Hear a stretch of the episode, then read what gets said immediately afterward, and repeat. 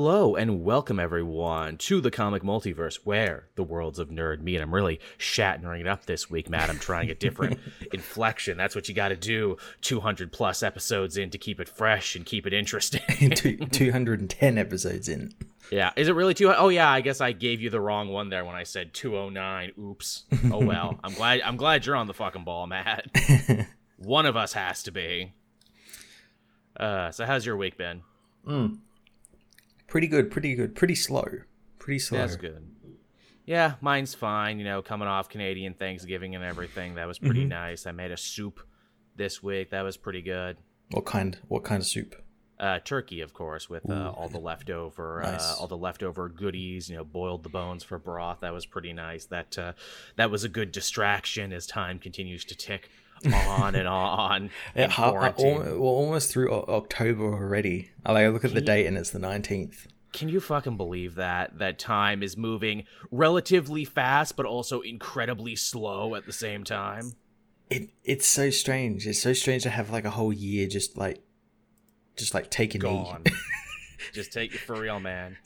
just Uh, taking a I- break. You know, I, I I feel really bad for the kids who like are like looking forward to Halloween. It's like, are they going to be able to trick or treat this year? Probably fucking not. no, no. Oh, I, I imagine some places might be able to, but yeah, a lot of places won't be able to. That is, man. Imagine having to break that to your kid. You can't fucking trick or treat, Junior, because the big Rona might get you. That's the real horror. Big Rona. You know what I would do if uh, if I had any sort of uh, official power? I would repurpose a bunch of those T-shirt guns, and I would turn them into candy shooting and guns. just shoot and I- candy at children. Yeah, just sh- exactly. Again, you make it like a real life Space Invaders. Like they got to stand outside the parking lot or like on the street, or whatever, and you you got to aim the big candy gun at the children and to like try and get the candy and everything. That way you social distance, and you know obviously you got your mask and your gloves when you pack the candy in. But yeah, that's that's how we'll save Halloween 2020 by shooting kids with candy guns. Again, for those who want to, uh, you know, uh, sign on to my candy gun initiative. Well, shit, I guess it's too late now for R and D. Fuck, I should have started this several months ago. I'll just buy a t-shirt gun and just like load it with candy. there you go. Or But it's got to be like of, shit candy as well. Like all, Yeah, the, all, like- the, all the candy everyone hates. Oh, like those bad caramels that are like in the orange wax paper. God, I hate those. you know what you got to do? We got to have like uh like a what is it? Maybe like some sort of makeshift catapult, or you know, because not everyone's going to be able to afford the catapult. Candy slingshots, just candy corns and slingshots at the children. Locks with socks, but they're filled with tootsie rolls. That would actually probably hurt. Yeah, probably. Oh, geez, Billy, where'd you get that black eye tootsie roll sock? yeah, that's uh, that's a fuck of a thing. But you know, I'm hoping everyone else out there in the comic multiverse universe is uh, doing all right in these times, and hopefully, I'm assuming we have young fans too. Hopefully, your trick or treating didn't get too busted up this year. Hopefully, yeah. I've seen some people like like carving their uh their pumpkins and like getting ready and whatnot. So maybe there are places that are allowing it. Maybe it's That's only certain neighborhoods and suburbs and stuff. New Zealand, probably New Zealand. They uh, Halloween just for New Zealand this year. I don't know whether they celebrate Halloween. They might be like us, where we don't trick or treat or anything. Don't really That's celebrate Halloween. Yeah, that's right. I forgot about the cultural differences there. Well, geez, now I have to get the adorable image in out of my mind of big Maori dudes with scary prison tattoos. Trick or treat, please.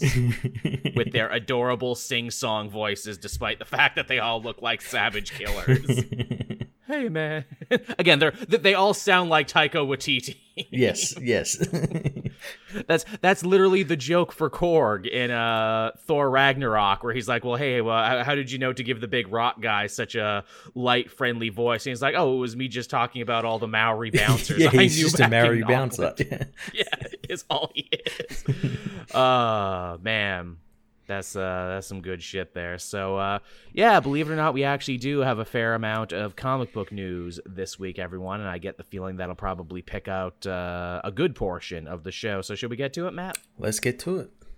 Uh, let's get to it then. So, the first story we have this week, I sent it to Matt, but I don't have it right in front of me because that is how my mind has deteriorated in the last little bit. But, uh, okay, a, a, piece of news that I was not expecting, but something that made people very, very happy this week, and for obvious reason. Uh, Michael B. Jordan apparently is going to be producing the upcoming Static Shock movie, the one that uh, we had heard at the uh, Milestone conference back mm-hmm. during fandom. Yeah, yeah. The, as as I as I said, uh, this is going to be the the one to add to the, the the growing list of DC films that they've announced and have yet to even do anything with. you, you know, normally I would totally be there right with you, but Michael B. Jordan's kind of at that point in his Hollywood career that like if he's attached, it might actually fucking happen now is the thing because the dude is proved to be a box office draw and this is part of a bigger effort of like a new production company he's put together uh, that he says is you know all about trying to empower and shine the spotlight on black heroes uh, in kind of like their own universe, which I'm like, well, own universe. So does that mean this static thing will not be part of the DC universe? Because again, if so, that means it might actually get done if That's it's free true. of all that other shit. That's true. Yeah. Well, I imagine they'll probably just do like the milestone universe, and it'll be yeah. like like like a sub universe of of DC. It'll still be a DC film, but it won't be. It'll be just milestone. Now, uh, what is it? Reginald Hudlin is still attached to it. He's going to be writing it, but uh, Jordan and his production company will be producing it. So, uh, no, I didn't didn't get rid of Hudlin that easy. He's uh, got his hooks into this project, and he ain't leaving. It'd be cool if if if they do end up doing this, and we get like that universe that uh, Michael ends up playing Icon. Oh, that'd be fun. Because yeah, remember there was... was... there was rumors of him playing like like the Black Superman. That that yes. could have been what they were talking about. That would be really awesome. Because yeah, it's like when you hear Michael B. Jordan in Static, your mind instantly goes to, oh well, he can play him right. Then it's like, oh yeah, I guess he is a little too old for the mm-hmm. part. Shit, like five years ago, absolutely. Mm-hmm. But like now he's just kind of hit that point. Now it's lucky that Hollywood is, you know, filled with really great young black actors who I'm sure could make a, a great static. But uh, yeah, man, him as icon, that'd be really cool. Yeah, yeah. Who uh, who would we want to cast? as uh as our young static there because you know it has to be cool but he also has to kind of have that nerdy side to him too because virgil hawkins is a total dweebenheimer um. Hmm. How's uh how's that kid from Stranger Things growing up? Yeah, yeah. He old. I imagine he's he's probably pretty old. He, He's probably pretty. He's probably around the right age. I'm gonna have a look. You would think so. Again, you want to cast young. You want to cast Peter Parker young, so you can hopefully make a bunch of these movies. He's he's 19, so he's right in that. And somewhere I'm sure Jaden Smith is holding up his hand, being like, Me, me, me, me. Jaden, you had your chance. Sit down. but I got my own white Batman suit. It's a different thing, Jaden. Sit down. but yeah, I'm, again, I'm sure like five years ago, they totally would have cast him. Mm-hmm. Uh, people saying too that there's actually some really good, really convincing uh, Static Shock fan films out there too. Oh, really? I mean, every superhero has their own fan. I'll have to check out the static ones. That sounds pretty good. Oh, yeah. Yeah. But uh, yeah, so this is uh, all around good news. It's fun to see uh, Milestone come back in such a big way. We're going to be getting those comics soon and we're going to be getting this. Actually, it's interesting. In the interview write up they did, uh, Michael B. Jordan is like, "Yeah, it's a great idea." Da da da. My new production company, uh, Reginald Hudlin, is writing it, and he's writing a new digital DC series. Where I'm like, "Wait, wait, did Michael B. Jordan just say that Milestone is just going to be digital now?" Either that, or he got confused. Mm, and just everything. yeah, yeah, and just thought, oh, he's writing something for. I mean, saying that, I wouldn't put it past them? Because did was that milestone uh, zero that milestone return zero was that digital only or did that get a printed version? It ended up being a free digital version mm-hmm. for everybody. I wonder if they were going to free comic book day it up or something but yeah mm-hmm. now i have my own questions i'm like wait wait wait you're bringing milestone back but it's not going to be in stores? Now admittedly digital is the wave of the future not mm-hmm. everything needs to be in stores. If it is digital, there's a good chance it could actually get in front of more people, but still at the same time, I want to be able to go to a store, goddamn, hopefully, in the next little bit. when it's safe and be able to say, "Hey, I got the new static number 1. I got the new hardware, the new whatever in a store. Isn't this cool? I'm feeling Yeah. like I did way back when when I got it." Yeah, yeah, and, uh, but as you said, yeah, digital is kind of the way of the future. And I mean, if it's if it's anything like those DC digital first books that are still being put out, Yes, Um, yes they are. like I could see it being very big because they were insanely popular. They were, I know. Yeah, apparently that was one of the big reasons why, you know, DC is completely changing their approach now and why they're going to be moving more to digital in the future. And again, it's a good thing they are. I just, you know, wish it didn't take the end of the fucking world to make them do it. so that's something. But yeah, hey, get get hyped everyone for this static thing cuz it might actually happen for real now. hopefully, and yeah, as I said, hopefully it, it, leads to like Icon and hardware Oh, yeah. and all those characters coming back. Oh, it's so ripe for an interconnective universe because it Yeah. always was an interconnective universe. In fact, hey, that's that's your post credit scene right there. Uh, what is that? Icon and Rocket are watching TV and they see Static on. It's like, hmm, we should put a team together. Mm, That would be cool. Uh, all right, what else do we got going on here? Uh, hey, so kind of connected to this whole new DC thing, young black heroes and everything. Uh, John Ridley, a guy who obviously we've been talking about a lot because he's going to be writing Batman. Well, it was announced this week. Uh, come January, he's also going to be crossing the aisle to Marvel, and he's got a Wolverine story he's going to be working on as part of a bigger Wolverine anthology, Black, White, and Blood. Is blood. Nice, nice. I wonder if this is similar to like what that like what Jeph Loeb did with like Captain America, where it's like the the white and the blue and whatnot, and Yeah, Captain America, White, uh, Spider Man, uh, yeah. Blue, Da- cetera, Daredevil, I think was one, wasn't it? Daredevil, Yellow, yeah, and like Hulk, Gray, I think was the other one. Yeah, the the, the color trilogy, the color series. Mm-hmm. Zeke asking a very funny question: Will Hot Claws return? Yeah. What? A, what about Hot yeah. Claws? What, what the man? hell happened with that? I was thinking that the other day when I was reading the Wolverine books. I'm like, where did that go? Didn't go anywhere. It's like he's back. He's got the hot claws. It's the new big thing. And then Hickman came in, and apparently a lot of what writers were working on just kind of got thrown away. Maybe we'll we'll fi- find like another Wolverine has that or something. uh, there you go. One of, one of the backups. One of the Maybe Jason Aaron backups. will do something in that coming Phoenix Rising storyline. potentially. Well, apparently, if you want to know what hot claws are, you got to ask fucking Charles Soule. Let's get Charles Soule drunk and ask him. All the more reason I don't think we'll ever know where Hot Claws is because Charles Soule isn't writing superhero comics anymore. He's all in on Star Wars now. Yeah, yeah. He's headlining all their new stuff. Yeah, what a, what an interesting career path for that man from being a lawyer to being a comic book writer in the realm of superheroes to being a writer almost solely of Star Wars now. Living the dream. Tell me about it. Living living the fucking dream. But yeah, that's that'll forever be one of the great unfit. Well, I say great, but that's debatable. Unfinished stories. Where where did the hot claws go? Oh, well, that's the thing, and it was linked to like him coming back from the dead and everything. yeah, yeah. Look, hey, maybe we gotta ask John Ridley right now. Hey, will the hot claws be answered in your story? Are you are you the one? Are you the hot claw man? For the love of God, don't do that. The man's like a freaking Oscar winner and everything. Don't do that. Oh, he'd probably go, "What the fuck are you talking about?" Yeah, what the fuck are hot claws? Get out of here, kids. Get off my lawn. you damn kids with your hot pants and your hot claws.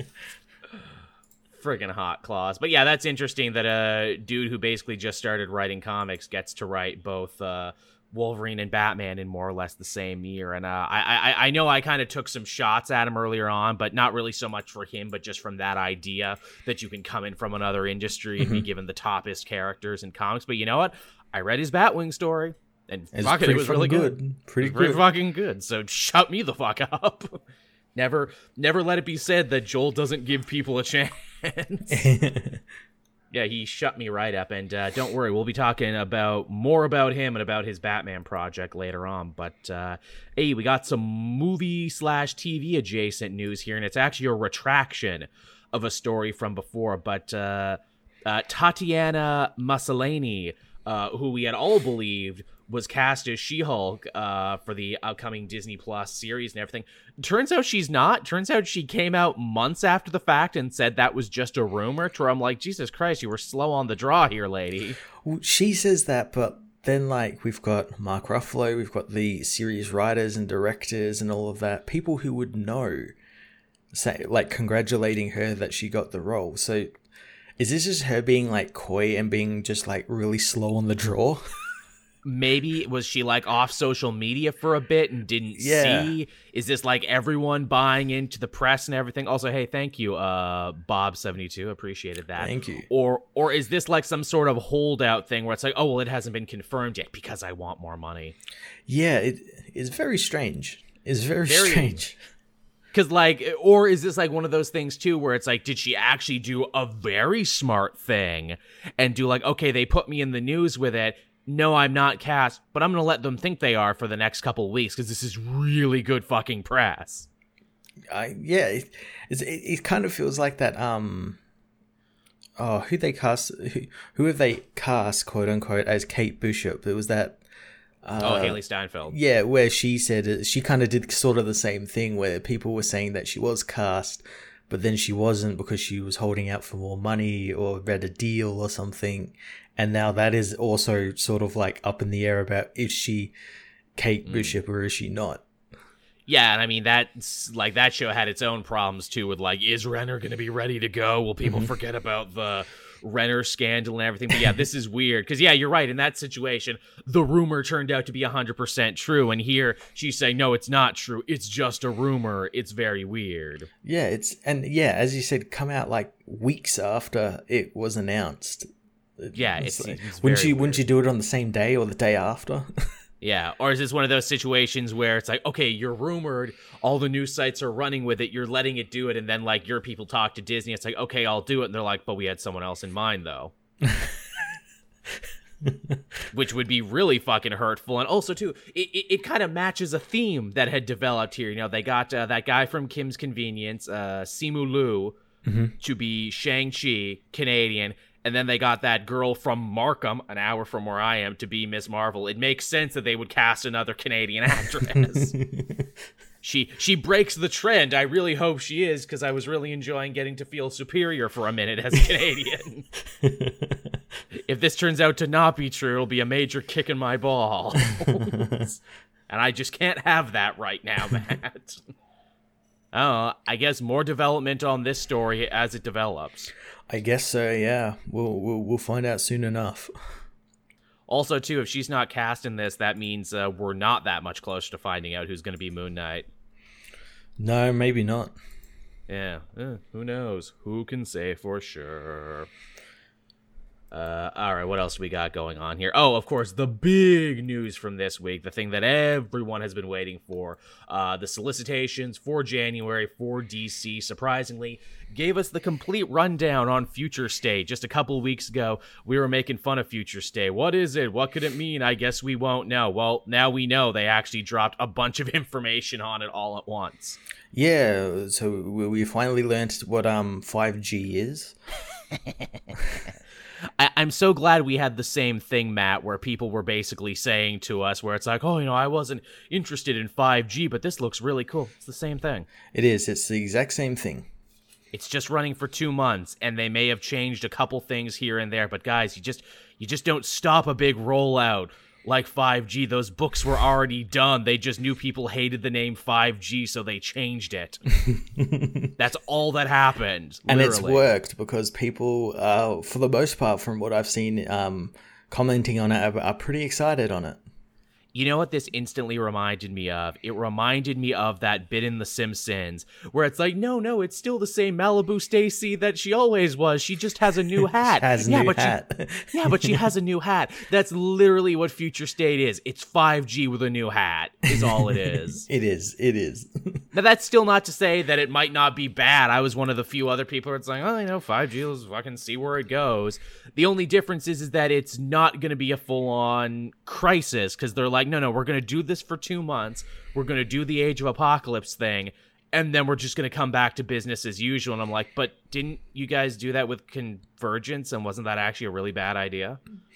Yeah, well, the, the thing that really interests me about this is the the talent behind it because you because Yes. in with that convergence and all those things, they always they never focus on the books. It's always like we got fucking Jim Lee to draw this one panel, and we got you know Geoff Johns on this book and all that sort of stuff. It was always that about that, but this time it's the opposite, where it's about Yeah.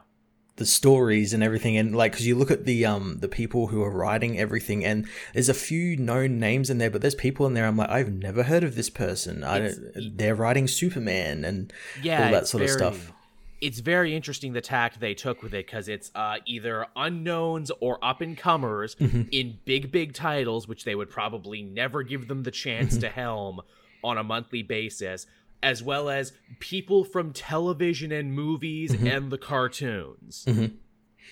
Which makes me think, well, wait, if they're all working on this, what are your James Tynions and Scott Snyders and everyone else working on? Oh, they're probably working on the next thing. This is a stopgap until they can work on the real crisis or the real thing they want to do next. mm-hmm, mm-hmm. Which is a hell of a thing because again, Convergence was a two month stopgap when they moved. Remember when they moved from New Yep. York to L.A. and they yeah just and then we needed got something like dcu after it and all that bullshit Which, hey, I, I, I DCU gave me Prez, man. I'll never be fully mad at it. but yeah, let's uh, let's look at some of the titles we got going on here. We got the next Batman. No, really, that's the title, not Batman. It's the next Batman, mm-hmm. which is going to be written by John Ridley. So this is going to be his uh, Luke Fox story, the much touted Luke Fox story. It's going to be four issues. And here's another thing too these books just aren't the books on Mm-hmm. their own. There's the headline title, and then there's like two other things they have in there that they were working on. there's actually four and uh, for a total i think of five if Which- five stories per issue wow, which again, for those thinking that this wasn't supposed to be some big new line wide thing that they're literally just stuffing it all like we gotta get it out, we already paid for it. gotta get it out there. But uh, what, what's interesting too about uh, the next Batman, and I'm sure you'll agree too. Obviously, you and I know it's Luke Fox. Everyone who's paying attention knows that it's Luke Fox, and this is going to be a brand new Black Batman story from like a major black creator and everything. His costume is completely all covering, so you can't tell his race. hmm Well, and as well, I think that actually factors into the story because the Oh, story yeah, behind it all is um, uh, something called the Magistrate, which might actually be tied into this week's Detective Comics, maybe. Um, yes, a private military corporation that's uh, taken over security for Gotham now. Yeah, and they've banned all vigilantes and mask-wearing heroes and whatnot, and apparently Bruce Wayne is dead. Um, and we so, know he's not. yeah, we know he's not, but the city doesn't. Um, so I'm guessing maybe the city learns that Batman is Bruce Wayne, and this is their like they uh, Batman appears and he's fully covered, so they think it's still Bruce. Mm-hmm. That makes sense. And also, too, I'm sure DC knows full well uh, from watching Disney and Marvel and how you know how how well your average internet dwelling nerd took the fact that there's a black stormtrooper. I'm sure if they saw a black face in the Batman suit, Oh, how uh, oh, pissy I've- Twitter would get. I've already had comments like that. I had a comment just last night on my Detective Comics book which said Batman can only be a white man. okay. okay, you you go back to your rally now. You leave the internet. The costume is actually pretty cool, though. I actually It's like. I really love that they've gone for the yellow S, uh, the yellow um bat symbol. I, I like that the, there's a bat symbol again, bringing back to that whole thing where it's meant to be a target. Take Yes. take take uh take it off his face, sort of thing. it's very slick. Uh, so yeah, we got the next Batman, but we also have uh, Harley Quinn. She's getting a series too, written by Stephanie Phillips again, who I haven't heard of, but uh, again, it's anarchist Harley being anarchist Harley. There, she looks she- more like Tank Girl than ever. Stephanie Phillips, she just wrote uh just this week. She wrote a Superman issue for that Superman Man Oh. of Tomorrow, and it was wonderful. So I'm very, very I'm actually looking forward to that Harley Quinn book. Sweet. Is she funny? Yes, yes, very funny and very like wholesome. Well, all right, there you go. You sold me on that one. Then we have Future State Dark Detective, which I'm assuming is taking the place of uh, Detective Comics, and we have Batman dressed in even more paramilitary garb minus a cape. Yeah, he's very, very, uh, like, yeah, tactical looking Batman. Very cool helmet. I like the helmet. It's kind of reminds me of like Captain America. A little bit. Apparently, too, there's going to be a grifter story in this one, too. Mm-hmm. Apparently, much like Future's End, we're going hard in grifter now. Let's Well, roll the dice on grifter again. It's it's not called Grifter. It's called Grifters, and it's written by Matthew Oh. Rosenberg. Oh, shit, for real. I wonder. Yeah, grifters, which I'm guessing it's a team now. All right, fair enough. We'll- we'll Everyone gets red red face masks. Everyone gets a mask, even you. And uh, this is going to be written by uh, Canada's own uh, Mariko Tamaki, who, of course, is uh, writing in the X Men uh, line right now. I do believe, yes, that's her, right? yes. Okay, cool. I was confused there for a second. Uh, yeah, I've always liked her work, and I think it's super cool that they're throwing her on the big Batman book. Yeah. I don't think we've had a prominent lady writing Batman like month to month and forever, and hopefully this is like you know uh, something to come because I uh, keep saying uh, Kelly Sue DeConnick should totally get to write Detective. Yes. Yes. Now, a very interesting one too that people were talking about: Future State Robin Eternal number one. A, I like they're bringing back the Eternal thing. I liked Batman and Batman and Robin Eternal. And uh, hey, you get a whole book about Tim Drake, everyone. And again, all it took was a complete shakeup of everything. but you're getting it. So there you go.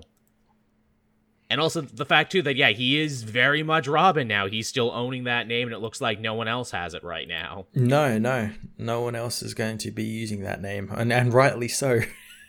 Yeah, and the fact that they're saying in the future, yeah, that's that's the way it's going to be.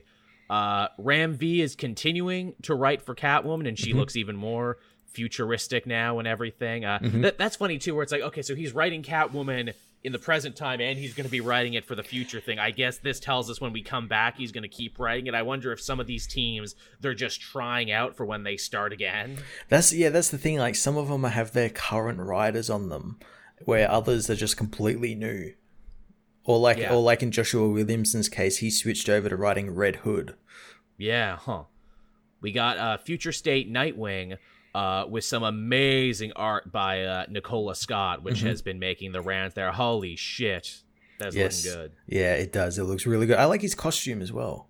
Yeah, yeah, again, it's more paramilitary, Mm-hmm. but it fits and it works. And it's funny, too, to think, ah, you know, our first big, you know, hurrah with Nightwing, and, you know, Dick finally knows who he is again. Oh, and it's going to be a weird future story. All right. Sure, sure. Again, you know, all the it seems like all the different families of books are dealing with their own things. So the Bat books are all about dealing with the uh with the magistrate and you know, uh, abandoned Arkham Asylum and everything else. yeah, Uh Gene Luen Yang is again going to be getting to write uh, Superman, only this time it's the Batman Superman title. yeah. I- That that was really surprised me. We've got him on in on writing, and Ben Oliver's doing the art. So the the book is going to look and read really well. This uh, also seems to be a bit of a flashback. Uh, it sounds like here that this story is actually going to be fleshing out the rise of the magistrate and everything else. Yeah, it sounds like a um sort of a prequel to how the magi- magistrate came about and how how they apparently used Superman to take down Batman. Yeah, yeah, which is funny because isn't it usually always the other way around in stories like these? Uh, wait, why does my thing end there? Why does it only end at the Batman line of books? I thought I had the whole list in front of me. God Well, I've got it. the whole list. Okay, sure. You uh, you take on from where I left off then, till I get my shit together. Um, so we talked about all them. Yeah, we've got the Nightwing. So yeah, no, we've got the Superman family stuff now. And looking at the list, the Superman family actually comes out on top of above Batman in terms of books for once. really, there's more. Well, I guess if he's going to be so important to the overall of it. Mm-hmm, hmm So if you get the the usual, um, you get two two monthly books, which is the first one is Superman of Metropolis. Yes, and it's John. It's John in a uh, a role that might make him a villain, maybe, Ha ha. maybe, maybe not. I don't know. Um, because he's he, he decides to shrink Metropolis because that's good. Gotta keep it safe. Gotta keep it fresh. Gotta keep my metropolis fresh. that's going to be written by John Lewis. Uh, uh, Sean Lewis, sorry. Right. Uh, someone who I've never heard of. No, neither have I. He's apparently fighting a new villain calling herself Honest Mary. Huh. All right.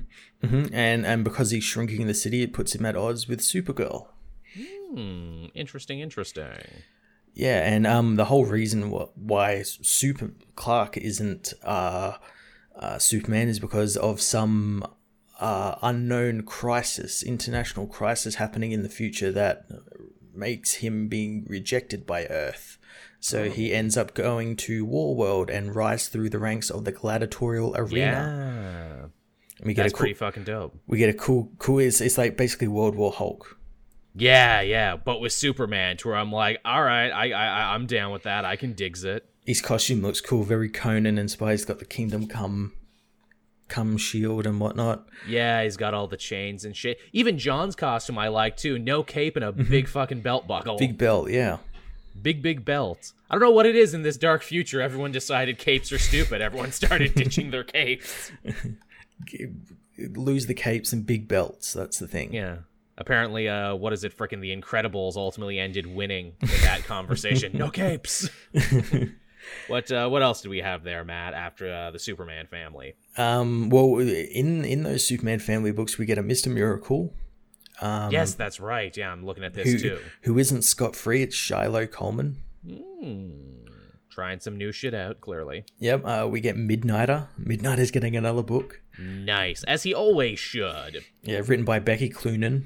Sweet. Oh, that's a good mix. Actually, that's a really good mix. Yep. And Black Racer is getting a book, but it's not Black Racer. Black Racer. Mm, It's someone else. It's something else. Yeah.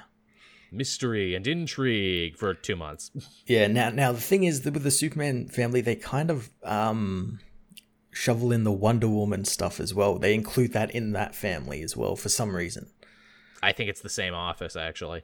Yeah, I, I guess so. Yeah, same editors. Yeah, Um, yeah. So yeah, we got the Wonder Woman stuff. We got uh, the immortal Wonder Woman, which is uh, Diana, um, who who looks a little bit older. She's got a little bit of silver in her hair, and um, she's she's she has a Green Lantern ring and Batman's belt, and I think Superman's cape. We don't know how that happened, but it's a pretty dope look. Yeah, it's a really dope look. But we also get the new Wonder Woman, who is wh- what is her name? Uh, I just had it here. Her name is Yara She's- Flor, and she's Yes. um from the Amazonian rainforest. Which Steve Orlando actually set up in a Wonder Woman annual that there's a secret third tribe of Amazons out there in Mm-hmm. Yep. the Amazon, which is actually pretty fucking cool as an idea. Mm-hmm. Also, Nubia's coming back too at some point. One of these Yep. books says, and also Nubia. Yeah, yeah. So hey, if you're a Wonder Woman fan, guess what? You get like literally everything you've Get been asking everyone. for. all the all the warriors, all the warrior women, get get in there. Yep. Uh, we we get another super Supergirl book, but she's not being called Supergirl. She's being called Superwoman. Yes, uh, Kara Zor-El, the Superwoman, and she's dropped the House of El symbol uh, from her suit. Well, I think she's got it on her belt, Oh, does she? Okay, see the picture. Oh yeah, I can see kind of one. Here. and I, I I do like that like the way her the the costume on her neck, uh, like sort of sits on her shoulders. It looks like the House of El symbol. Yeah, it's kind of fun too. It looks like uh, she doesn't have like the traditional cape like she used to. Mm-hmm. It's kind of like a battle skirt, and like a popped collar. It's Looks not really bad cool. actually. Yeah, it's- it very really great. cool. It's very different. Yeah, I, I don't hate it. Yeah, she she's getting a book written by Marguerite Bennett. Nice, nice. See, I will actually pick that up because I Mm-hmm. think that's a fucking killer combo. What What do you think the odds are too with these? Like, whichever one of these books sells well and whatever people really respond to, they're gonna work to integrate that later. I know that was yeah. Mm-hmm. always the plan with Convergence, and it feels like they never actually did that when Convergence was done, minus Convergent Superman, which I think they were gonna do anyway. Yeah, yeah, I feel like they, that that's what's definitely going to happen, especially with Supergirl because she doesn't have a book at the moment, and No. no one seems to really know what to do with her. No, no one's ever known what to do with her, which is a real, real shame. Yeah, um, we got Superman versus Imperious Lex by Mark Russell.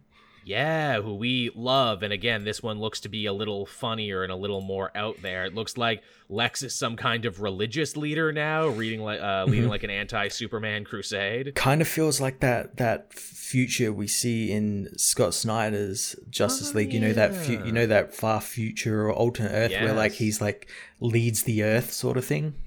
Yes, absolutely. Huh? Yeah. Do we actually kind of get something close to that now? Yeah, that looks really fun. I guess again, Mark Russell. You can't go wrong.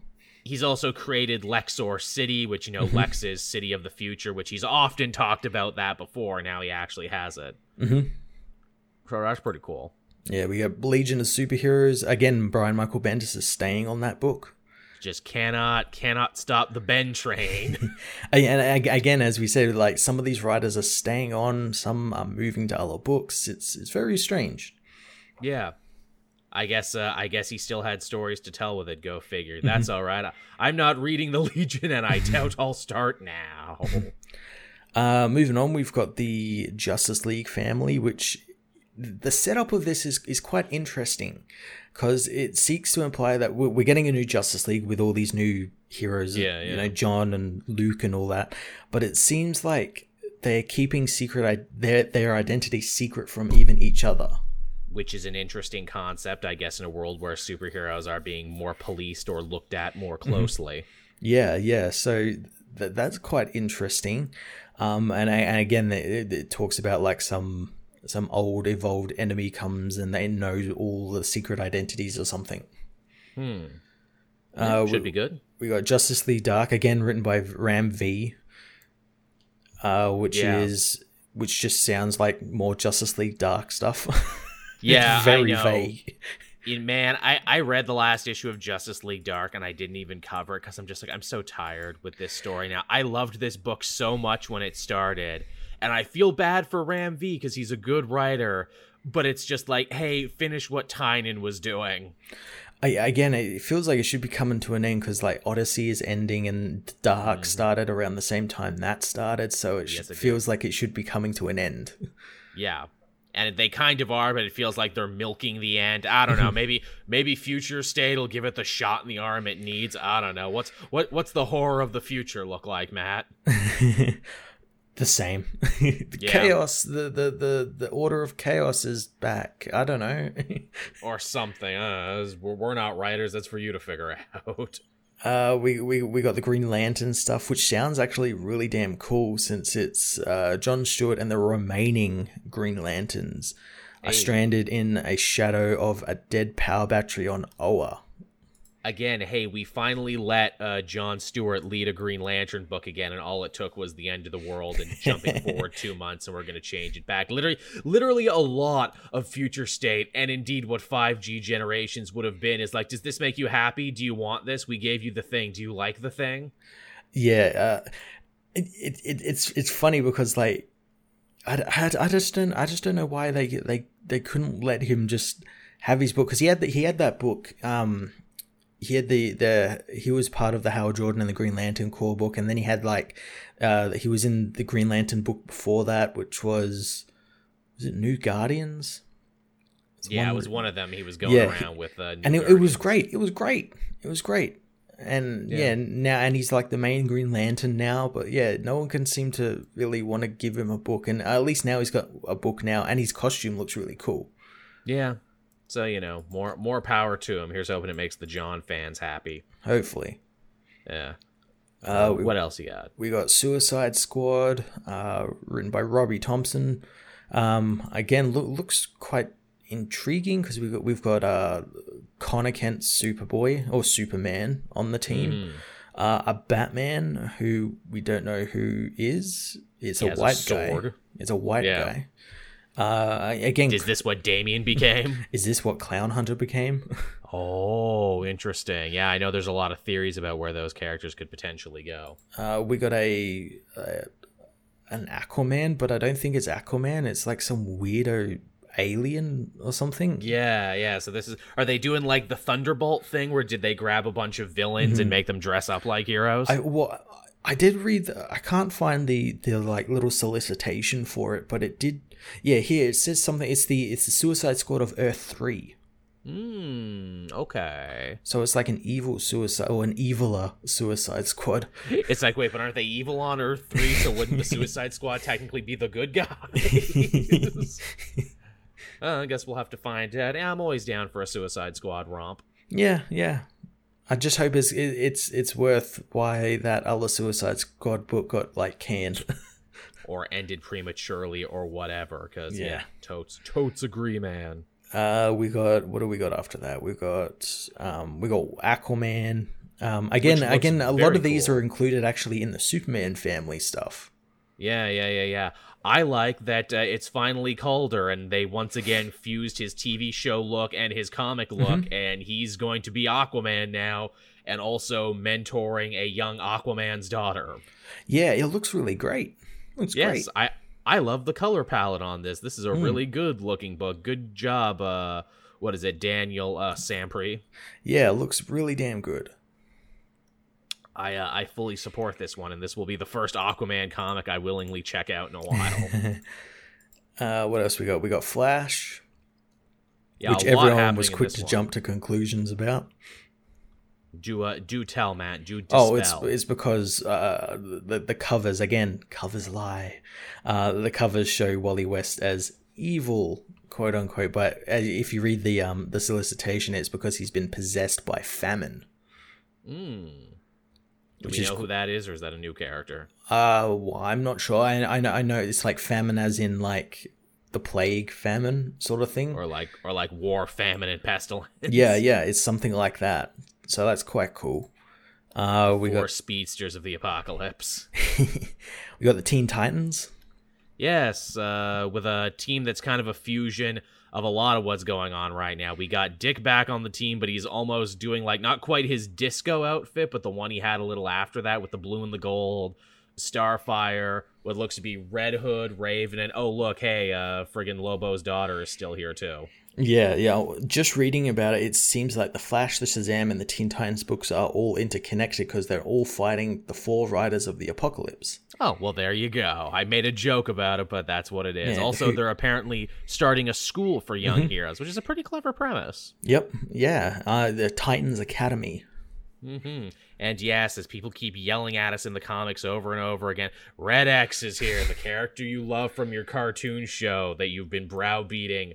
Uh, what is it? The comic industry forever. They finally listen to you and are finally doing the thing. I'm gonna say something controversial here. I don't give Do a tell. fuck about Red Red X. I think it's a, I it's a mean- nothing character. It's just again like Red Hood looks. The the point of Red X is that he was a fake identity mm-hmm. that the Robin of that show created to throw people off the scent. Then another person took it up and we never learned their identity, and that's the whole point. Yeah, I don't know why people love him so much. It's, it's a cool costume. That's about it. That is literally it. Now, on the upside to that, that means that the writer can actually infuse a real character in there. Who knows? Yeah. Oh, but you know, whoever it is, it's not going to be what everyone else thought, and that makes it bad. Or maybe they'll just keep it vague. Maybe that'll be the whole joke, where it's like, you know, they never take off the costume. We never learn their name. They're li- they exist in vagary. that's his. That's his real superpower, Red X, the ability to be very vague. yeah. What? Uh, now, what else was there, Matt? Was that it, or uh, um, we got you- we already mentioned Shazam? we got Swamp Thing. Yes, yes. Uh, Shazam. Yep. We got Swamp Thing, which seems quite interesting because Swamp Thing seems to be a villain in this. Oh, which I 'Cause- mean, the, he was always ever just a couple steps away from there when he decided people weren't loving the Earth enough. Uh, the story apparently takes place at the end of time, where Swamp Thing reveals its true intentions and ends up ruling Earth until the remnant of humanity launches a rebellion. Well, shit. And then we got, uh, thi- and then we got a Black Adam one million book. Right, yeah, because we gotta keep Black Adam nice and uh, formidable and nice and uh, in the Mm-hmm. Relevant, public eye now. yep. Yeah, nice and relevant because he's getting a movie soon. All right, fair enough. Yeah, and I think that's, I think that's all of it. It's hard. It's, it's really hard to tell which one's a book and which one's which one's not, because each each monthly has four or five stories in Yeah. it. They're jamming a lot together in this one. It is going to be interesting too when we eventually get around to finally covering these, where it's like, okay, here's the main one, and then here's like the two backups that we got. Yeah, well, in th- I was just thinking about that. Like, that means people are definitely going to get their like money's worth on stories, and um, they're not going to be like left out. Like, they're going to get I- like the whole story basically. I'm I'm glad you mentioned money there, Matt, because like with all this extra stuff in here to cover their costs, are they going to charge extra for these? Wouldn't that be I a mean- fuck of a move? I mean, it, it they, they could technically count this like death metal as a an event, Mm. which means they could get you know event pricing, which is usually a little bit more expensive, like two dollars more or something. Yeah, yeah. I could see them I, uh, doing that. I wonder how this is going to go because I remember hearing horror stories from my local comic shop back during Convergence, where it's like they they could not move the comics, they could just not get rid of them because like everyone who had started reading comics in the New Fifty Two, what do you mean my book isn't here anymore? what do you mean it's an amalgamation of a bunch of shit I haven't read before? Yeah, it, it got too over. Like, yeah, I know a lot of people didn't read uh, Convergence because it was so hinged on Earth Two. Yes, and so hinged on continuity and knowledge of stories that mm-hmm. came before. This this is at least shit that's happening in the future, so maybe they won't have that problem, but let's see. Well, again, it spins out of death metal, and that's confirmed yeah. that it spins out of death metal and is apparently yeah, meant yeah. to be a well, from what I understood, something like at the end of death metal, they man, man, managed to uh, change the universe back to what they think is real, but it ends up changing it into the future state stuff because mm-hmm. some something this, goes wrong. But we know this will only last for like two months. Again, I think there's probably going to be a through line of some some characters or something, maybe from the past coming and rechanging the future or something. Because isn't there always? Yeah. Yeah, I, I really wonder how this is going to play out. Because on one hand, I'm like, well, this feels just like the same old tired, you know, we got to shake things up. We got to get people interested in looking that you've done before. But on the other hand, I'm not reading a lot of DC books anyway right now because I'm genuinely bored and having a hard time, you know, investing in everything that's going on right now. So, all right, fuck it. Let's see if these stories do any better, I guess. Yeah, well, I imagine a lot of people might feel like the same way as you do, and this might be the thing that like draws them back in of course, the problem with that is like, well, what if they really do like Catwoman Future State, or they really do like the status quo of Nightwing for Future State? It's just going to go back to normal in two months, and then will those people drop off again? Well, again, you're going to keep them again. I think that maybe they'll we'll we'll see which books are popular and which books aren't, and which ones stick around and which ones. Uh, I don't know, don't. I, I, guess they'll probably try and figure a way to work it into continuity or something, or as uh, as the real Manos says in the comments section there, DC is exhausting. Yeah, they can be sometimes, can't they? No, no, no, this is in continuity, but only for two months. No, this isn't in continuity. No, this is new and different. No, this is an old event, but we just put a different name on it. this is before. this is this isn't even including the generation stuff we got coming out as well. No, yeah, there's generation stuff too, which is different and its own other thing unto itself. Well, I, see, see, the, the generation stuff is weird, whereas this is all the future stuff. The generation stuff is the past stuff, the stuff that happens before all the all of the stuff we've been reading. Because again, I can only assume, judging by the little concept art that we saw, the way that 5G was supposed to go is that yeah, we would get stories in the past, probably built around Wonder Woman and the new JSA, mm-hmm, mm-hmm. and that retconned history. Stories in the present, which would probably be just what's going on right now that we've been reading. And this, the future state, the future stuff, and all of these things would have been running at the same time. And maybe they would have been connecting, or maybe it would have just been like, okay, hey, pick pick the thing you want to read, everybody. Yeah, and then out of that as well, we we're going to be getting a definitive timeline, which I don't know whether it's happening anymore because oh, we haven't yeah, heard anything right. about it because they had that they they showed it at that that one convention and yes. one person out of all the people there managed to get a blurry ass photo of it. And it looked like it was actually pretty well together timeline. Y- you know when we stopped hearing about it when dan didio left. Yeah yeah. So are they like re redesigning that or something or just not bothering with it? Because again it comes into that what what Diana said in death metal, where it's like everything matters and all that sort of mm. stuff. So they're just not bothering with that and just going, ah, pick what you want. Lich Lord Chris, the future until it isn't. Comics yeah. in a nutshell, right there. Yeah. Which honestly, yeah, I honestly I think they wised up by not having a timeline. They're like, no, mm-hmm. we can't have a timeline as DC because nothing will ever make sense again if we do because we will crisis. We'd be again. locked in in into what we can do. yeah, well, we will crisis again in five to eight years. Like again, for any problem you can say about Marvel, they have had one solid timeline. The sliding time scale, it works. A, a sliding time scale that has been mostly unmolested. It works pretty well. It works pretty for, well for them. Yeah, but it's like no, I don't think you could ever do that at DC because No. you guys are addicted to crises, which is funny because that's actually kind of like something Snyder is talking about in death metal right now. Maybe that's why it's not going to be a crisis, whereas like death metal could have absolutely have been a crisis. hmm I, I I can also only assume too that you know this two month stopgap and why they're heading on with this five G stuff anyway, but just calling it something different is because they need that two months probably to pick new creative teams for the books they have right now because a lot of them are winding down, a lot of them are hitting like a hundred issues, etc. etc. yeah, yeah, I because I, I know like I started the new Flash uh, Riders stuff today, and it it could be seen as like what if he's telling this the story he's going to tell maybe i think maybe by the time he finishes it after it'll be after january hmm. so it could be like oh he's moving on and then we'll get a new writer in I feel that's what they're going to be doing with a lot of these. It's just like, okay, you had two months off, now time to Yeah. rejigger and decide who's staying, who's going, etc., etc. yeah So again, it's like a crisis, but it's not a crisis. It's a creative refresh, whatever you wanna, whatever you wanna call it. yeah it's a light crisis It's a light cri- crisis light, which again, hey, the original death metal was actually supposed to be called Dark Crisis, but they didn't at the last second. So there you go. and they're all better for it Yeah, make uh, make of that what you will. And uh, I guess with that, we can actually talk about what we read this week, Matt. yeah well let's keep on the dc trend and talk about death metal issue 4 Yeah, so I both liked and didn't like this issue in equal measure. On one hand, again, the meta stuff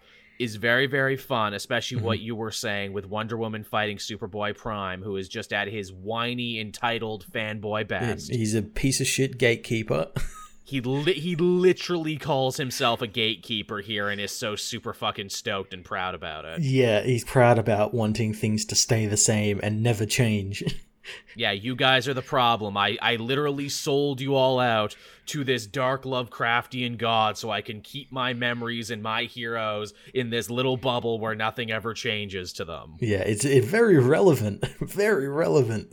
Very, very relevant. And I, again, you know, Wonder Woman gives a pretty great speech to, like you said, you know, it all matters. And like, look, your heroes are always your heroes, even if they're changed, even if they're doing this, that, and the other, which admittedly is kind of how I've always felt about comic books too when people get pissed about changes, Yeah. where it's like, yeah, it's different now, but give it a year. Change is the only constant It's- in the universe, It- I've been saying this like for as long as I can remember, and to have it actually written out in a comic and be like, yeah, this is how it is. It's like, yeah, that, I, I I thought I was going crazy being like one of the only ones to see it like mm-hmm. that way. And the wheel is always turning and where it's like okay perfect example i love green arrow they did green arrow dirty he doesn't have a book right now but he'll have one again and imagine how happy i'll be yeah, exactly. Superboy's going to be a kid dead. again. It's gonna ha- you know, just because it's not happening now doesn't mean it's not going to happen in a year or two. You know, everything in comics is cyclical yeah. absolutely uh, as far as the rest of the comic, it feels like they kind of got out of their problem really easily. Where it's like, oh no, we're trapped in these crises. Oh no, uh, Side is an old god now. Oh no, the uh, White Martian Monitor. Oh hey, Starro found us and we just got out. well, I think it was more. It was more. Uh, it seemed to be more uh, sort of leaning on Super uh, Superboy Prime being convinced by Wonder Woman. Because the panel the, the paneling was really weird. I thought I might have missed a page where he uh, it, where it's implied that he he punches the. The, the antenna and shatters it and whatnot. Because then it just cuts to like them freed. And I thought like oh is there like a page missing or something Or like, did he literally affect continuity again? Like when Yeah. he punched the walls of reality and Yeah. Jason Todd got to live again? Yeah, again, that's mentioned and it's used as like a reference here f- for him to like do it again, except break an antenna that will stop a, a god from getting her power. Yeah, don't don't make me do it. Don't make me punch reality. Don't make me have a temper tantrum. Which again, all that is fun and all of that is interesting and everything. But it's just like, oh yeah, this was this was just issue four of a bigger series. This just kind of felt like uh like a whatchamacallit, like uh like a detour. I'm like, oh, well, I guess that detour's over now. yeah, yeah. just uh just detour over no but i mean it was what it was i, I didn't hate it it's just like where's the story going again because it ends with like uh uh, the Batman who laughs, the Darkest Knight, getting the crisis energy. So now he's able to reshape the Earths into what he calls the last 52. Yeah, and I think a lot of people didn't understand what was happening there. He he didn't put a trap in the chair because people thought, well, why couldn't he just sit on the chair? It's like the chair didn't want him. The chair picks who it wants to be on it. But he didn't put a trap in the chair to redirect the power. He he put a trap around the chair that redirected the power because he couldn't Yes. touch the chair or get on it or anything. Which, which is very funny that they're referencing a story that didn't even get to come out, right? Him in the chair and everything. Yeah, else. yeah, you had to go buy pay extra in that fucking flashpoint thing, which I did, by the way, everyone. I'm just gonna remind everyone that I did that. That's amazing. That's such a beautiful, just like comics. Here's an important piece of the story that you actually don't get. but uh, yeah, so it's, just, it's how many issues again? Death metal. It's uh Seven finishes Okay, in but- January.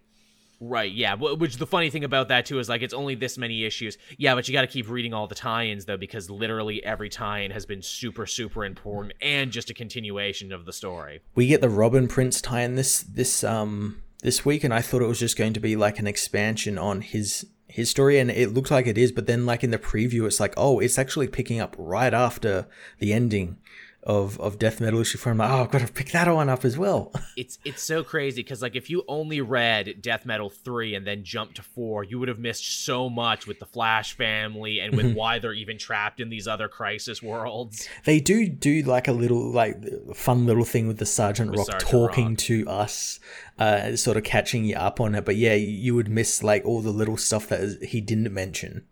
which is the funniest part of that comic. And again, you know, Death Metal is a comedy book, but mm-hmm. like I felt this was a very serious issue. Yeah, well, I, I kind of think they had they had had to do a serious issue now. It's like okay, we've had our fun for three issues, just got to get serious here for a minute, and then Yeah, we'll go we back to like the schlock. please, please do, because I think this series is literally at its best when it's just schlocking it up all over the place. it's great. It's great. Oh, it's it's the simple things in life. I enjoy that Scott Snyder used his clout to sneak in a silly, wacky comedy book under the guise of something called death metal. All right, so uh, what else did we have this week, Matt? uh, well, we had uh Spider Man and the Amazing Spider Man issue fifty. Yes, yes, the big unmasking of Kindred, two years in the making. and we we called it well we we we, we had a bunch of different theories but Yes. he, this one was one of us and i still don't think it's it's true i think it's a red herring This, yeah, I mean, there's got to be extra stuff here because, like, it's very Occam's razor. Occam's razor, right? The simplest solution is the right one. yeah So yeah, this is the simplest solution is the right one. Everyone when it first starts like, "Oh, it's got to be Harry. Harry hasn't done anything in a bit." And yeah, seemingly Kindred is ultimately Harry, though we don't actually see him unmasked. We only have Norman's word for it. also yeah also norman was referencing when kindred visited him in in the insane asylum he didn't actually see who kindred was did he he just No. he just he could hear him through that the the, the slot and whatnot so like again this could just be again kindred's whole thing is like fucking with spider-man's enemies and like fucking with peter himself so like this could definitely be a thing and we saw even more of it because he fucking dug up george stacy and gwen stacy Yes. Which what a what a Joker move. yeah yeah and sitting them at a table for some reason Un- until proved otherwise, I am still very much married to my multiple kindreds theory that it's just like uh, it, it's like freaking Murder on the Orient Express. It's like Hot Fuzz. It's a bunch of people swapping off the costume. so that support group because that again that support group got mentioned again by carlie cooper and whatnot Yes, it did. So Yes, like, it- yes, and they, he keeps like peppering that through, and we've never seen, we haven't seen any of it since he introduced it a while back. Indeed, a lot of people saying too. It's like, oh, what if it's uh, Norman's other son? What if it's Gabriel Stacy, the Gray Goblin? I'm like, they will not reference sins past. I mean, they've done it already. they kind of did. They mentioned it without. I'd love if they did, it. just because I know it pisses so many people off. Oh, the, the the rage that day would be amazing, and I think I'd be mad too. But then again, it's like so much of Nick Spencer's run is like, look, I am housekeeping the Spider-Man universe, and that's definitely one of those things to be okay. I'm going back and fixing this. mhm. Like if he went back and did like the twist that uh, Straczynski originally wanted to do, and be like, okay, he's not Norman's son, he's actually Peter's son. Mhm. Which is what Straczynski actually wanted to do. Because if you do that, you redeem Gwen. Sin's Past is still a dumb story, but now it's like not gross, Yeah. which is the least you can do. And that he'd do it, and then he'd kill Gabriel. It's like, okay, he's dead now, so you don't have to worry about him ever again. yeah, Kindred would would like or like a Kindred would kill him or something.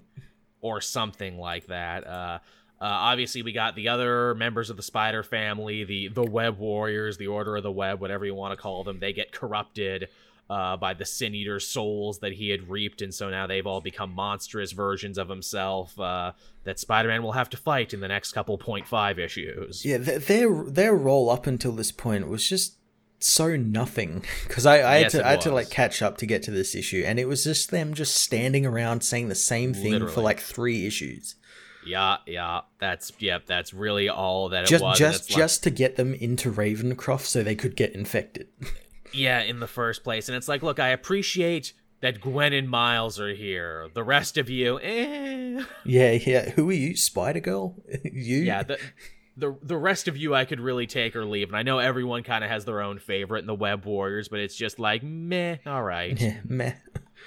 Meh, all right. Also too, Madam Web being like, It's already too late, we've already fucked up. yeah, it's just something she's kind of been saying the whole time. But does nothing to stop and Yeah. does nothing to update anyone else. yeah, but the web, it's all knowing.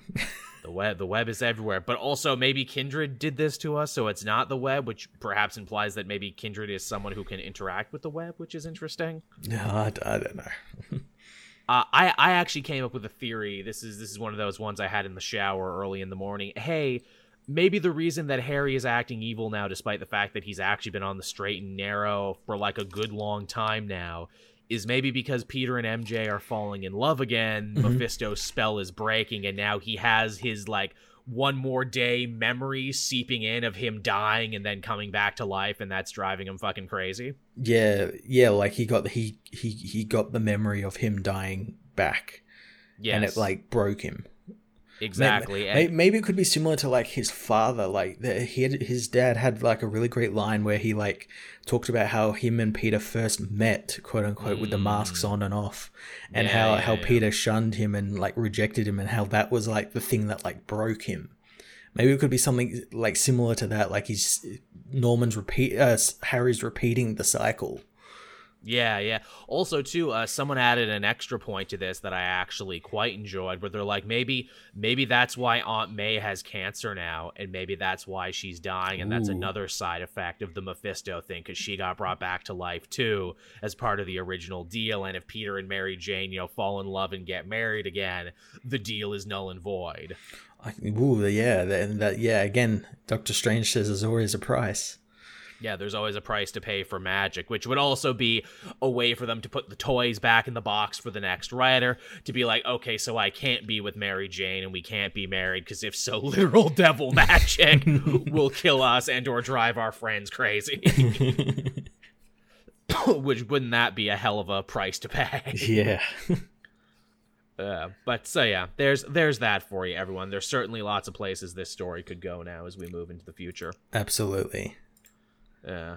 Uh, all right. What else did you want to talk about, Matt? Uh, well, let's talk about the three X Swords parts we got. Part Yeah. six, seven, and eight. Three very, very different stories. Oh yeah, three very different stories. Two of which are actually worth it. Yeah, and another one that's mm, I can see why it underperformed. Uh, I guess we'll start with Hellions this week, which uh, I've been talking about how much I love Hellions for a while because it's just it's just comedic fun. Mm-hmm. Now, I I did want to ask you that because I I didn't. I, I've been meaning to review the the rest of the series, but I mm-hmm. never got around to it. And like that first issue was like it was a little funny, but it was quite serious. Yeah. It's like, oh, this is the Suicide Squad, but like mutants and stuff. Mm-hmm. But this issue is just full on fucking comedy. Like, did the book Yeah. suddenly change and like, oh, we need to be like the Suicide Squad that's currently running now? I, I think the difference is is because the first arc focused on the team. Sinister put them mm-hmm. together and then mm-hmm. he sent them out into the world. This story is all about Sinister himself, and oh my god, he is just a He's fabulous. Yeah, he is a wacky, fabulous, just force of nature He's everywhere great. he goes. If, if this book was just about Sinister, I would pick it up in an instant. I mean, that's basically what this story is. It's it's all wonderful. It's almost like a sitcom. It is, what is, it is. yeah. For, they're all sitting around and Sinister's like, I know what the problem is, is that we're all been playing by the rules in this sword tournament. We should be cheating. I should be cheating. and they're like, okay, what were you thinking? Uh, let me send my disposable team to Otherworld to steal the other guy's sword so they have to forfeit the competition. Okay, cool. But you have to lead them though. Well, I didn't want to do that. Well, we voted and you're going. I like that the breaking tie on that was was Sinister uh picking on on Polaris and and Yeah. how Havoc follows her around like a puppy, and it, it made Eric change his mind. yeah, talking mad shit about Magneto's one kid, and he's like, "All right, fuck you, you're going." and then, uh, like, even Sinister tries to get out of it. It's like, "Well, I don't want to go, but I got this secret cloning I'll send, I'll send one of my it." clones.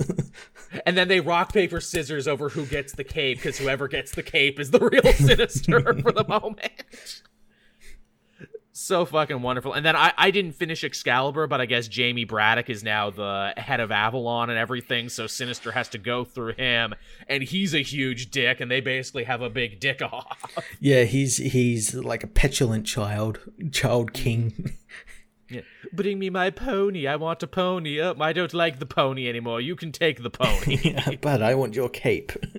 Wow, I love that. And just poor, dejected Sinister walking around without a cape. I, I love that he stops random passers-by to say that he usually has a cape and doesn't always look like this. And then there's kind of like a background story of Empath who missed the first arc because Greycrow shot him in the head for being an asshole. And now he's the only one who can save him, but like Sinister literally has to beg for him to save them. it's very, it's very funny. Yeah, it's, it's great. So they're, they're off on their on their journey into other worlds, uh, sort of snuck in. Well, I say snuck in, where they kind of like came in in a grand entrance and whatnot. Yeah, really. So yeah, it, all over the it'll be interesting to see how their story develops. Yeah, yeah, for sure. Like, I wonder how important are they ultimately going to be? yeah, well, again, like there's that whole sort of stakes that if they not not only if they if they get caught, they'll all get killed and they can't come back, but also the fact that if they get caught, the X Men forfeit the contest, and that puts all of Earth's Earth in danger. Yeah, absolutely. And you're trusting it to these idiots. yeah, to fucking Mister Sinister. and his gang of losers, man. Uh, it, it, it's kind of interesting too, because like literally another reason this is funny and another reason it's the perfect comedic farce is that no one on the Hellions was picked, not even Sinister himself. No, so yeah. like they know that they don't matter in the great scheme of things. Which is kind of hilarious for this big, like, you know, oh, big world redefining event, and it's like, eh, and we don't matter. Even freaking Psylocke, who's like, I've got swords. Why didn't they invite me to the sword fight? Literally, swords are my thing. it's, it's it's it's like Silver Samurai, who's all jealous Yeah. that that Wolverine got picked and he didn't. When his whole deal is he's a samurai. we have one thing. Why is this prophecy's fucking stupid? uh, I guess from there we can uh, move on over to New Mutants, which I think we can both agree this was the best one of the week, and I'm shocked that this was the best one. Absolutely, abs- I really enjoyed this. I I love that they gave Cypher some more depth and character, other than like as he says, the the language guy. This this feels like a story that was written for the sole purpose to shut up people like me who routinely dump on Cypher all the time for having a very very particular skill that's only good in a small amount of situations and they're like no the thing about Cypher is is that if any of you became a mutant you would be Cypher because he wants to be a hero and wants to be a fighter but physically he's not capable of any of it but he still feels this nationalistic pride to do something to fight and die for his community and the people around him, even when literally everyone is telling him not to and trying to give him chances to weasel out of it. Yeah, it it's it's just great where yeah everyone knows that like you can't send the the goddamn language guy because he's the language guy. He's he's a fucking nerd.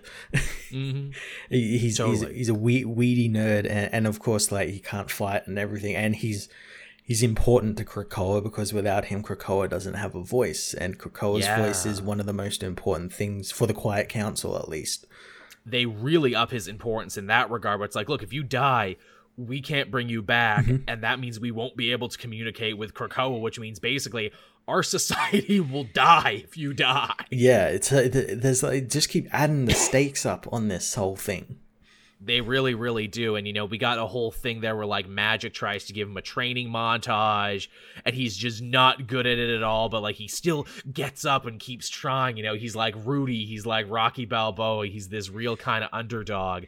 Exodus gets the best line, though, because Exodus is basically just sounding like me and everyone who always hated Cypher, where he's like, I could kill you, you know, I could kill you, and then they'd have to send me. Because here's the thing man.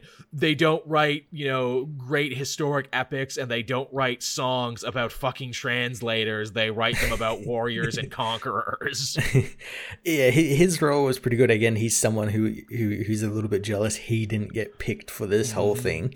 Um but yeah i do find that funny though because like on krakoa like his whole deal is that he's the storyteller yes, to the children. Yes, so mm. it's kind of like a little bit hypocritical of him absolutely. To say you know what what the histories and stories are made of. Also too for a villain to now basically be like minister of education and also telling like real doctored propaganda histories too where it's like oh and scarlet witch is the boogeyman who stole us away and she's very bad but magneto is great and awesome and got a huge dick and everything else. It's like but he but he committed so many other crimes against mutants too. Yeah yeah yeah but that's part of telling the story. I get to you know brush it all over but yeah, so that issue ended up being totally freaking awesome. Yeah, I, am I'm, I'm looking forward to to Cypher's role, and I like that he is able he was able to unlock his power so that he can use it as to like read the body language of like mm. Magik and predict what she's going to do and whatnot. That's pretty cool the language of combat. But even after that, the comic actually ends on like a really dark tone where yeah. even Magik, where he's like, "Do you think I'm ready, Magik?" And she's like, "No, no. I think if you pull that sword out, you're gonna die." Yeah, it's a, it's going. I'm looking forward to it. Again, the stakes just keep getting raised up and up for Krakoa. also to a fact that you know they kind of breeze over but will probably be important later.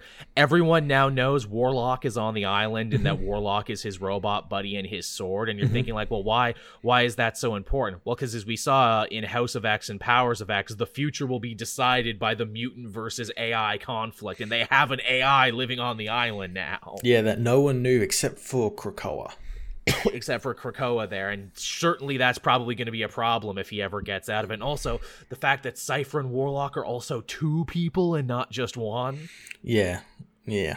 Well, I, I imagine that... I imagine like Lady Opal and like the people of Arakko don't technically know that because he he looks like a sword. He he can yeah. always just stay in that form.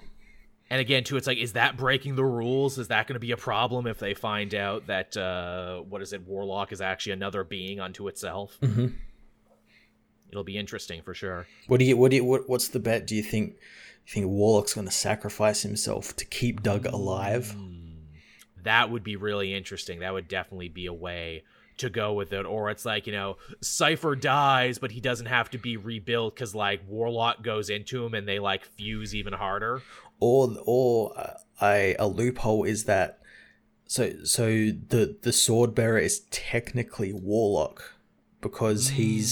He's the weapon, but he's a, a person as well.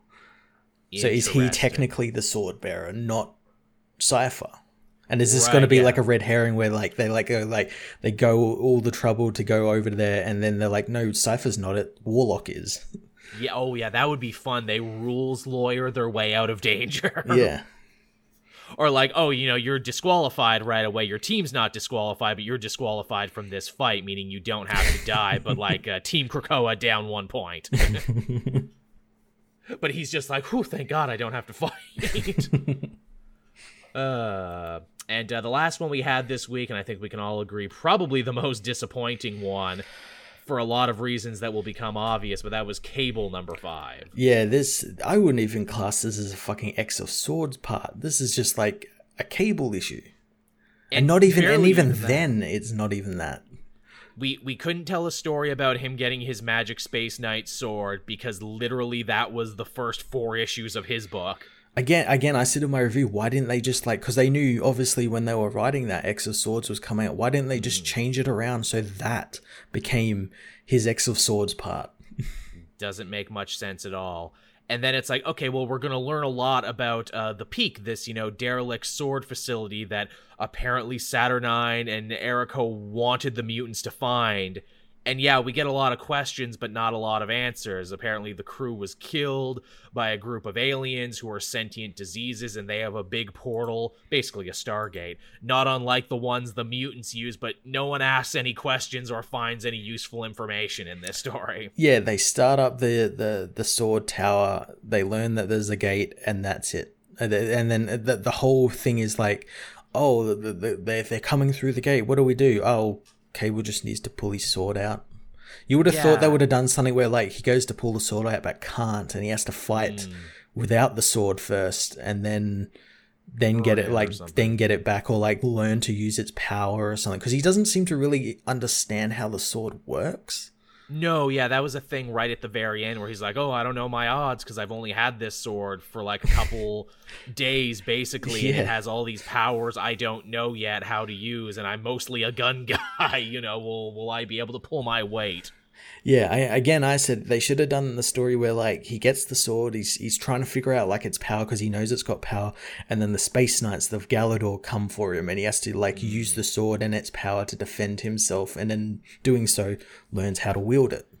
Yeah, this uh, this one really felt like a lot of nothing. I agree. Yeah, Shame, shame, because you know Duggan can do so much better, and I'm like, hey, but Duggan wrote that awesome Marauders book with Storm. No, he didn't actually. no, which is a real bummer that it, this is the weak link in the series so far. Uh, we get three more next week. We get X Men and uh, X of Swords, not creation, but like another one that's like uh, part eleven, and that officially marks the halfway point. yeah, stasis, stasis. Stasis, thank you. Yeah, Creation, stasis, and whatever the other one is. Mhm. But uh, yeah, we get three more next week. So all in all, uh, a lot of highs and lows this week. The highs were really high and the lows were really low. yeah, yeah. It's all over the place. Yeah, most uh, most definitely. Yeah, I wonder what the next one is going to be because after this week we're officially five for ten. hmm So we'll have to see a couple more people uh, get their swords and get their shit together. Yeah, I, I, I think like yeah, by issue eleven, everyone will have their swords. Yeah, yeah. Is uh, is the Cerebro sword one of the swords too? I want. I, I have to be. Have to be. I 'Cause, guess, like, or is uh, that too obvious? Yeah, because Xeno and the Russian guys got it. Yeah. then I'm like, okay, well, that was really probably something that, what is it, that X Force should deal with, but we've already done X Force for the month. yeah, well, maybe maybe we'll get that again. Or what one? What books haven't we got? Well, we've got X Men coming out this week, I think. Uh, what what were the other ones coming out this week? Uh, yeah, good question. Here, I've got my list here. Hold on. Oh wait, no, I don't have my list. Take your time. I know it's. I know X Men's coming out, and I think that's just probably just going to be like an, an X of Swords event because I don't think. Centric one. Yeah, I don't think there's going to be an actual sword in that book. It's going to be probably dealing with apocalypse, him dying, and all that Yeah, sort of yeah, stuff. yeah. Also, too, uh, we're still like three sword bearers uh, shy of whatever, uh, what is it, whatever the bad guys on their team are going to be, as we mentioned last week. hmm I I'm thinking their special tenth, their special ringer is that Saturnine herself is going to get in on it. Ooh, ooh. I guess. Oh yeah, Ex- Excalibur too, as the chat said. Yeah, that's another one. Mhm. Yeah, the Cerebro sword, Excalibur. Yeah, those are all ones we haven't seen yet that are probably going to be important. Mm, I know there was the X of, X of Swords handbook that came out this week, and I briefly looked at it, and it's just like a primer, like just tells you like this is what this mutant is and all that sort of stuff. But I don't think it it alluded to like which swords are which, like who's Right. yeah. getting which sword.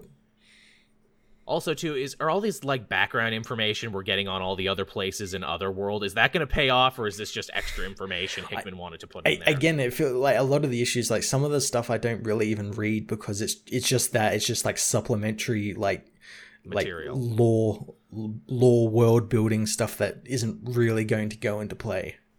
Like, like I definitely checked it out in the first couple issues, and then I'm like, Mm-hmm. okay, the Hot Hive is any of this going to be important? No, okay. No. just just checking uh all right i had i had basically one or two more depending on how you cut it what about you matt yeah, I had what I have. I had like three more. all right uh did you read detective comics I did. We put the video out at the same time. ah it's funny when we do that again matt and i don't like talk about that sometimes it just happens Uh, yeah, so this is like a special one-shot issue that kind of like uh, bridges the gap between uh, Joker War and the next big story that's going to be about Hush and Robin coming back to Gotham and everything else. Yeah, yeah, and it was it was pretty cool. It was, it was Yeah. cool seeing Batman just do his detective stuff as he Mm-hmm. he digs into these these corrupt cops and, and this supposed spectral mounted police officer. yeah this is this is very back to basics detective story and i really appreciate it because it's like mm-hmm. hey you can still do one and done detective stories and again it's very very topical and very timely and that it's basically yeah it's batman versus a bunch of dirty cops who are seemingly being killed by a ghost a, a maniac cop if you will Yeah, he's kind of literally dressed like Maniac Cop a little bit. a little, little bit there, only to find out that oh, this is part of a deeper, more complex conspiracy. Uh, what I was shocked by is like you know Bullock made a big deal in uh, Joker War by throwing down his badge and saying he quit, but now he's just back. Yeah, he's just, and it's not really even like like Batman mentions it once that oh he's glad Yeah. to see Bullock back, but like it's not mentioned why he's back. He's not being like pressured into it or anything or or anything. Yeah. I, I maybe just just don't know what to do and just be like oh we'll put him in there. I guess I, I was actually really looking forward to the uh, what is it Harvey Bullock as Private Eye again. Yeah, that would have been really cool. Because they've done it before, and now would be a perfect time for Harvey to be like, "No, I'm quitting the GCPD in disgust because I'm tired of all the corruption and all the glad handing and everything else, and I'm going off on my own to, you know, actually do, you know, law and order and justice the way it's supposed to be." You know what I think the problem is? They're not ready to bring Jim back yet. They're not ready to bring Jim back, and at the time, like this book is, it's like the middle of like death metal. We're getting Future State coming up. Mm. They probably didn't want to put someone new in. No, no, they probably they need that space. Also, too, it's funny. It's been like how long since the infected story, and they're like, "Why is Jim still gone?" Well, he was infected, but he's not in the Batgirl book now. But they can't think of a good reason to bring him back yet. Yeah, I still have I have people asking me like, "Well, what? Where's Jim?" And like, yeah, he got infected, and they just don't have. He's like recovering, but then he's in the Batgirl book, and he seems fine. yeah. They just they just kind of forgot about it, much like they just forgot about the infected story. Which is kind of messed up because it's like, did Jim even do anything that bad when he was infected? That it's like, Not oh, he really. shaved himself. No, Not really. I, I guess like it was just him himself, just deciding like I gotta give give it because I I I was like aware of what I was doing, sort of thing. Yeah, like he attacked Batman once, which again, looking back onto it, it's like, God damn, what a missed opportunity. You turned Jim Gordon into a villain and didn't do anything with it. Yeah. Again, maybe they were too scared or like had too many uh like you can't do this, you can't do this, can't do this with him, sort of thing, because it's Jim Gordon. Yeah, they well, they clearly had too many pokers in the fire, which is a problem. Yeah. But uh, yeah, so this Detective Comics run, pretty cool. I, I won't spoil the ending for you because that's like half the mystery. And uh, the big stinger at the end, which is leading us into the next big story, is that uh, a former cop, a hero cop uh, named Nakano, is going to be running for mayor, but he's running for mayor on a very, very strict uh, anti vigilante ticket. Mm, I, I, and it's it's cool because that guy was in the Joker Warzone special. He does Yes. you see him get wounded and why he's got the eye patch and whatnot. Um, Absolutely. but yeah, the, this the the ending seems it's like comes out at a really really strange and convenient time in that we've got the future state stuff, which is apparently Mm-hmm. Gotham being ruled by a a, uh, a a government that is is strict on yeah. vigilantes and stuff, and now we've got this guy running for mayor who is strict on vigilantes. Man, if they do actually connect that, I will give them a round of applause because I'm like, these are two things that feel like they're related but might not be related. But Yeah. if they end up being related, It was pretty good. Yeah, just convenient timing is all. Someone actually had an interesting pitch too. They're like, hey, what if Nakano is Ghostmaker? See, I could see that, but then like we got the mention that like he They know trained each with other. Bruce and whatnot, so Bruce should be like mention him, like be like, "Hey, I know that guy." Then then again, they are fighting Hush, and what's Hush's Yeah, deal? He changes yeah. people's faces. That's true. That's true. If that actually does being the thing, again, I'll be like, this is pretty fucking cool, actually. yeah, But uh, yeah, so this this was just a good and good one and done story in a day and age when we don't get good done in ones anymore. Mm. What uh, what else did you have, Matt? If you just wanted to lightning round through them, as we are almost at an hour thirty already. I Time had. I had Rorschach issue one. Okay, see, I had this in my hand, and if there wasn't three X Men books this week, I probably would have covered it. But I'm just like, no, no, Tom King, you ain't gonna trick me again, Tom King. I ain't going down this road. That being said, seriously, Tom King is actually very well suited to write Rorschach, a weirdo with a speech impediment who we're not actually supposed to like. and yeah, it it it's it's great. Yeah, I I enjoyed this issue. Um, I'm hoping it doesn't fall into the Tom King isms in that mm. like me and me and Kurt talked about and how I heard it that, took yeah. its it, it, it was a good first issue but we're hoping it doesn't like fall into like what his strange adventures book does where he, he indulges himself a little bit too much and like his Batman run sort of stuff um but yeah this uh, he, the, the, the book opens with Rorschach just being gunned down at a uh, at a presidential election. Um, very Well, very that's a good way to timely, very fucking timely. Gets gunned down by the the president elect's uh, Secret Service agents. Um, and this guy, we we're never given a name to this detective, so it's it's kind of cool because then we can put ourselves in the shoes of this guy.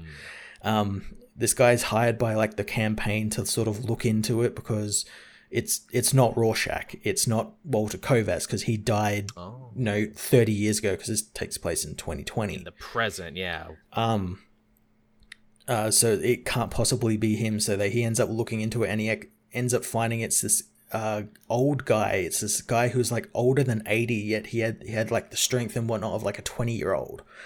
And we find out that this guy was a comic book writer. Uh, oh shit. uh, and he's very, very much influenced by like Steve Ditko and Alan Moore. He was like a recluse shut in after he made like his big, his big, you know, comic that got really popular and movies being That made about it and whatnot. Is is he too a card carrying objectivist like Steve Ditko? A little bit, yes. um, because um, Which actually that makes perfect sense too, because Ditko, uh, what is it, invented the question, and the question is based on Rorschach, um, yeah, no, we, or we the other way around. Rorschach uh, question.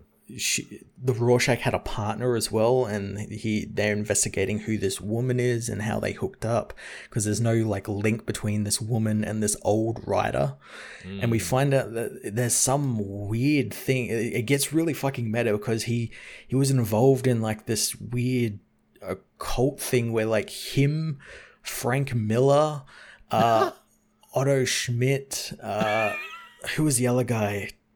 Uh, one of some other sci-fi writer uh, was like were like trying to like contact the dead. Oh, and they found like recordings on on the body and it doesn't make any sense to any of these people and they're like what the fuck is this, this guy's fucking a loon. Like what the fuck is he dressing up as Rorschach doing and what was he doing at this presidential election they don't know why? But the guy keeps looking into it and he ends up talking with like an old contact who um collects like weird watchmen stuff.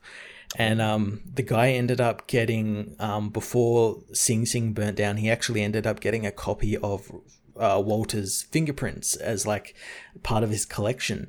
And the guy just happened just like on a hunch compared them to this old guy's and they matched perfectly.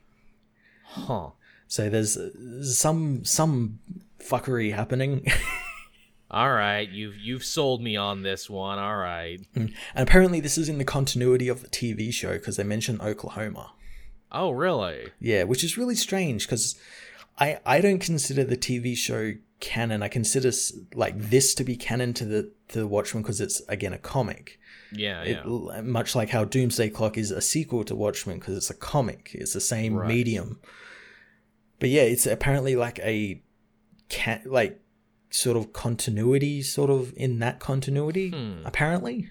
You know, I still haven't watched the Watchmen show. I said it before. Some dickhead got really pushy with me on Twitter for not seeing. Like, okay, fine, fuck you. I'm never gonna watch it. Then. Yeah, I, I watched it. It was it was all right. Like it got much better as it went along. But yeah, I, I saw people, you know, the bullying people into seeing it.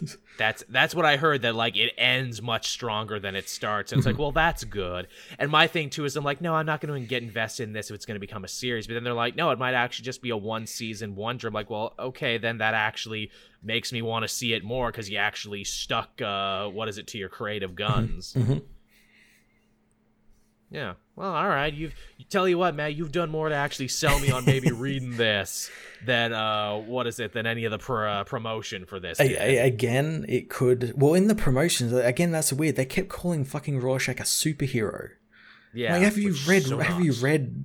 He's the furthest thing from. He is like he's a god. I had a person in my comments like wondering why I kept, uh, like, because I mentioned that like Rorschach is quite like an incel and is quite homophobic. Mm. The and, original and, incel. and and and all that sort of stuff. And they're like, why is he? He's he's more like Batman. And I'm like, no, no. I mean, he's all he's all the worst stuff about Batman turned up a hundred degrees. Like you are not supposed to like No, Rorschach. not There at is all. Basically, nothing redeemable about him. Not at all.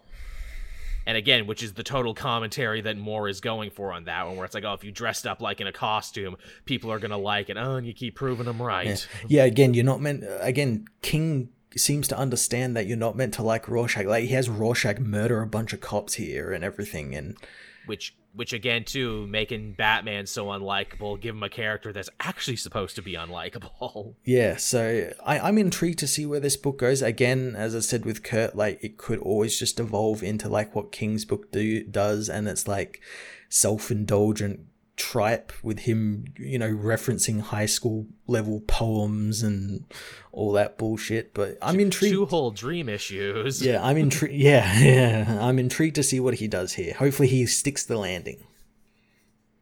Yeah, interesting, interesting. But uh, yeah, I'll definitely uh, have to check that one out because you've probably given me more to uh, chew on than a lot. Mm-hmm. Uh, so was that it, or did you have one more? Uh, well, my last one was uh, the Flash issue 763, Right, right, right, right, right. which is the beginning of of the new writer taking over, Kevin Shinick. Right. We don't know how long he's going to be on it, but he's going to be on it. He's going to be on it for at least an arc because this this issue is like the fi- a filler issue that sets up the next arc, which he's going to be writing. Right. Um, so this this issue is all about Flash's Flash Ring. Now, if the Flash Ring gets stolen and it gets stolen by the Trickster, but it gets stolen on the anniversary of his mother's death, so so Barry's not too pleased by that. Um, but uh, Trickster ends up stealing the ring, and he, he Trickster owns an arcade now because he's realized that swindling people with overpriced video games is is pays more than crime does. Oh, that's fun. It, it'll have to be a barcade too, because no one just opens a regular arcade anymore in this economy. Um, but yeah, he goes there and he, he actually ends up um a little bit. Who's that villain in in this in Spencer's Spider-Man run that owns that like betting casino? oh, uh, Chance. Cha- A bit like that because like it's not just a casino. It's not just a uh, arcade. It's got like people betting on things, and the one the things they bet on are like um Flash ends up saving what he finds out is just like a just like a mannequin, but he thought it was a real woman, and people thought he wasn't going to save that, but he ended up saving it. And they bet on stuff like, does Flash's suit make him sweat, and just like all just random shit.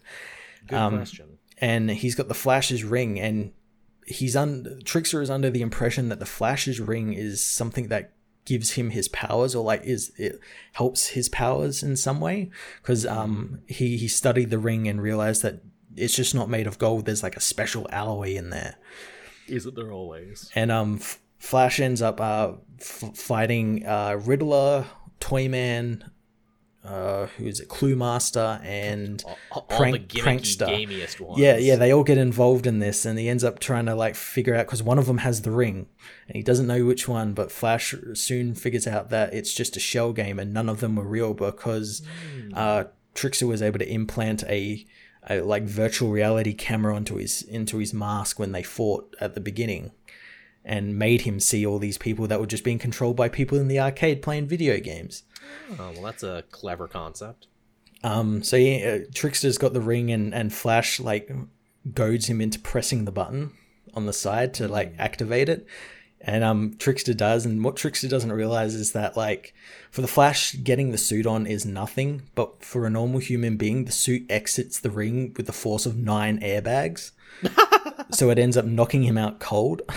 Oh, that's that's canon now, everybody. Yeah, so Flash gets his ring back and throws throws uh, Trickster back in the newly rebuilt Iron Heights, and we get a really cool thing at the end where Flash talks about talks to Iris about the ring because she she's wondering like, well, why why you so obsessed with the ring? You could just like make another one. And he's like, I can't because everyone thinks that the special alloy that I used to like ground myself in the Speed Force is what's important, but it's not. It's the actual gold because the gold is forged from his mother and father's wedding ring.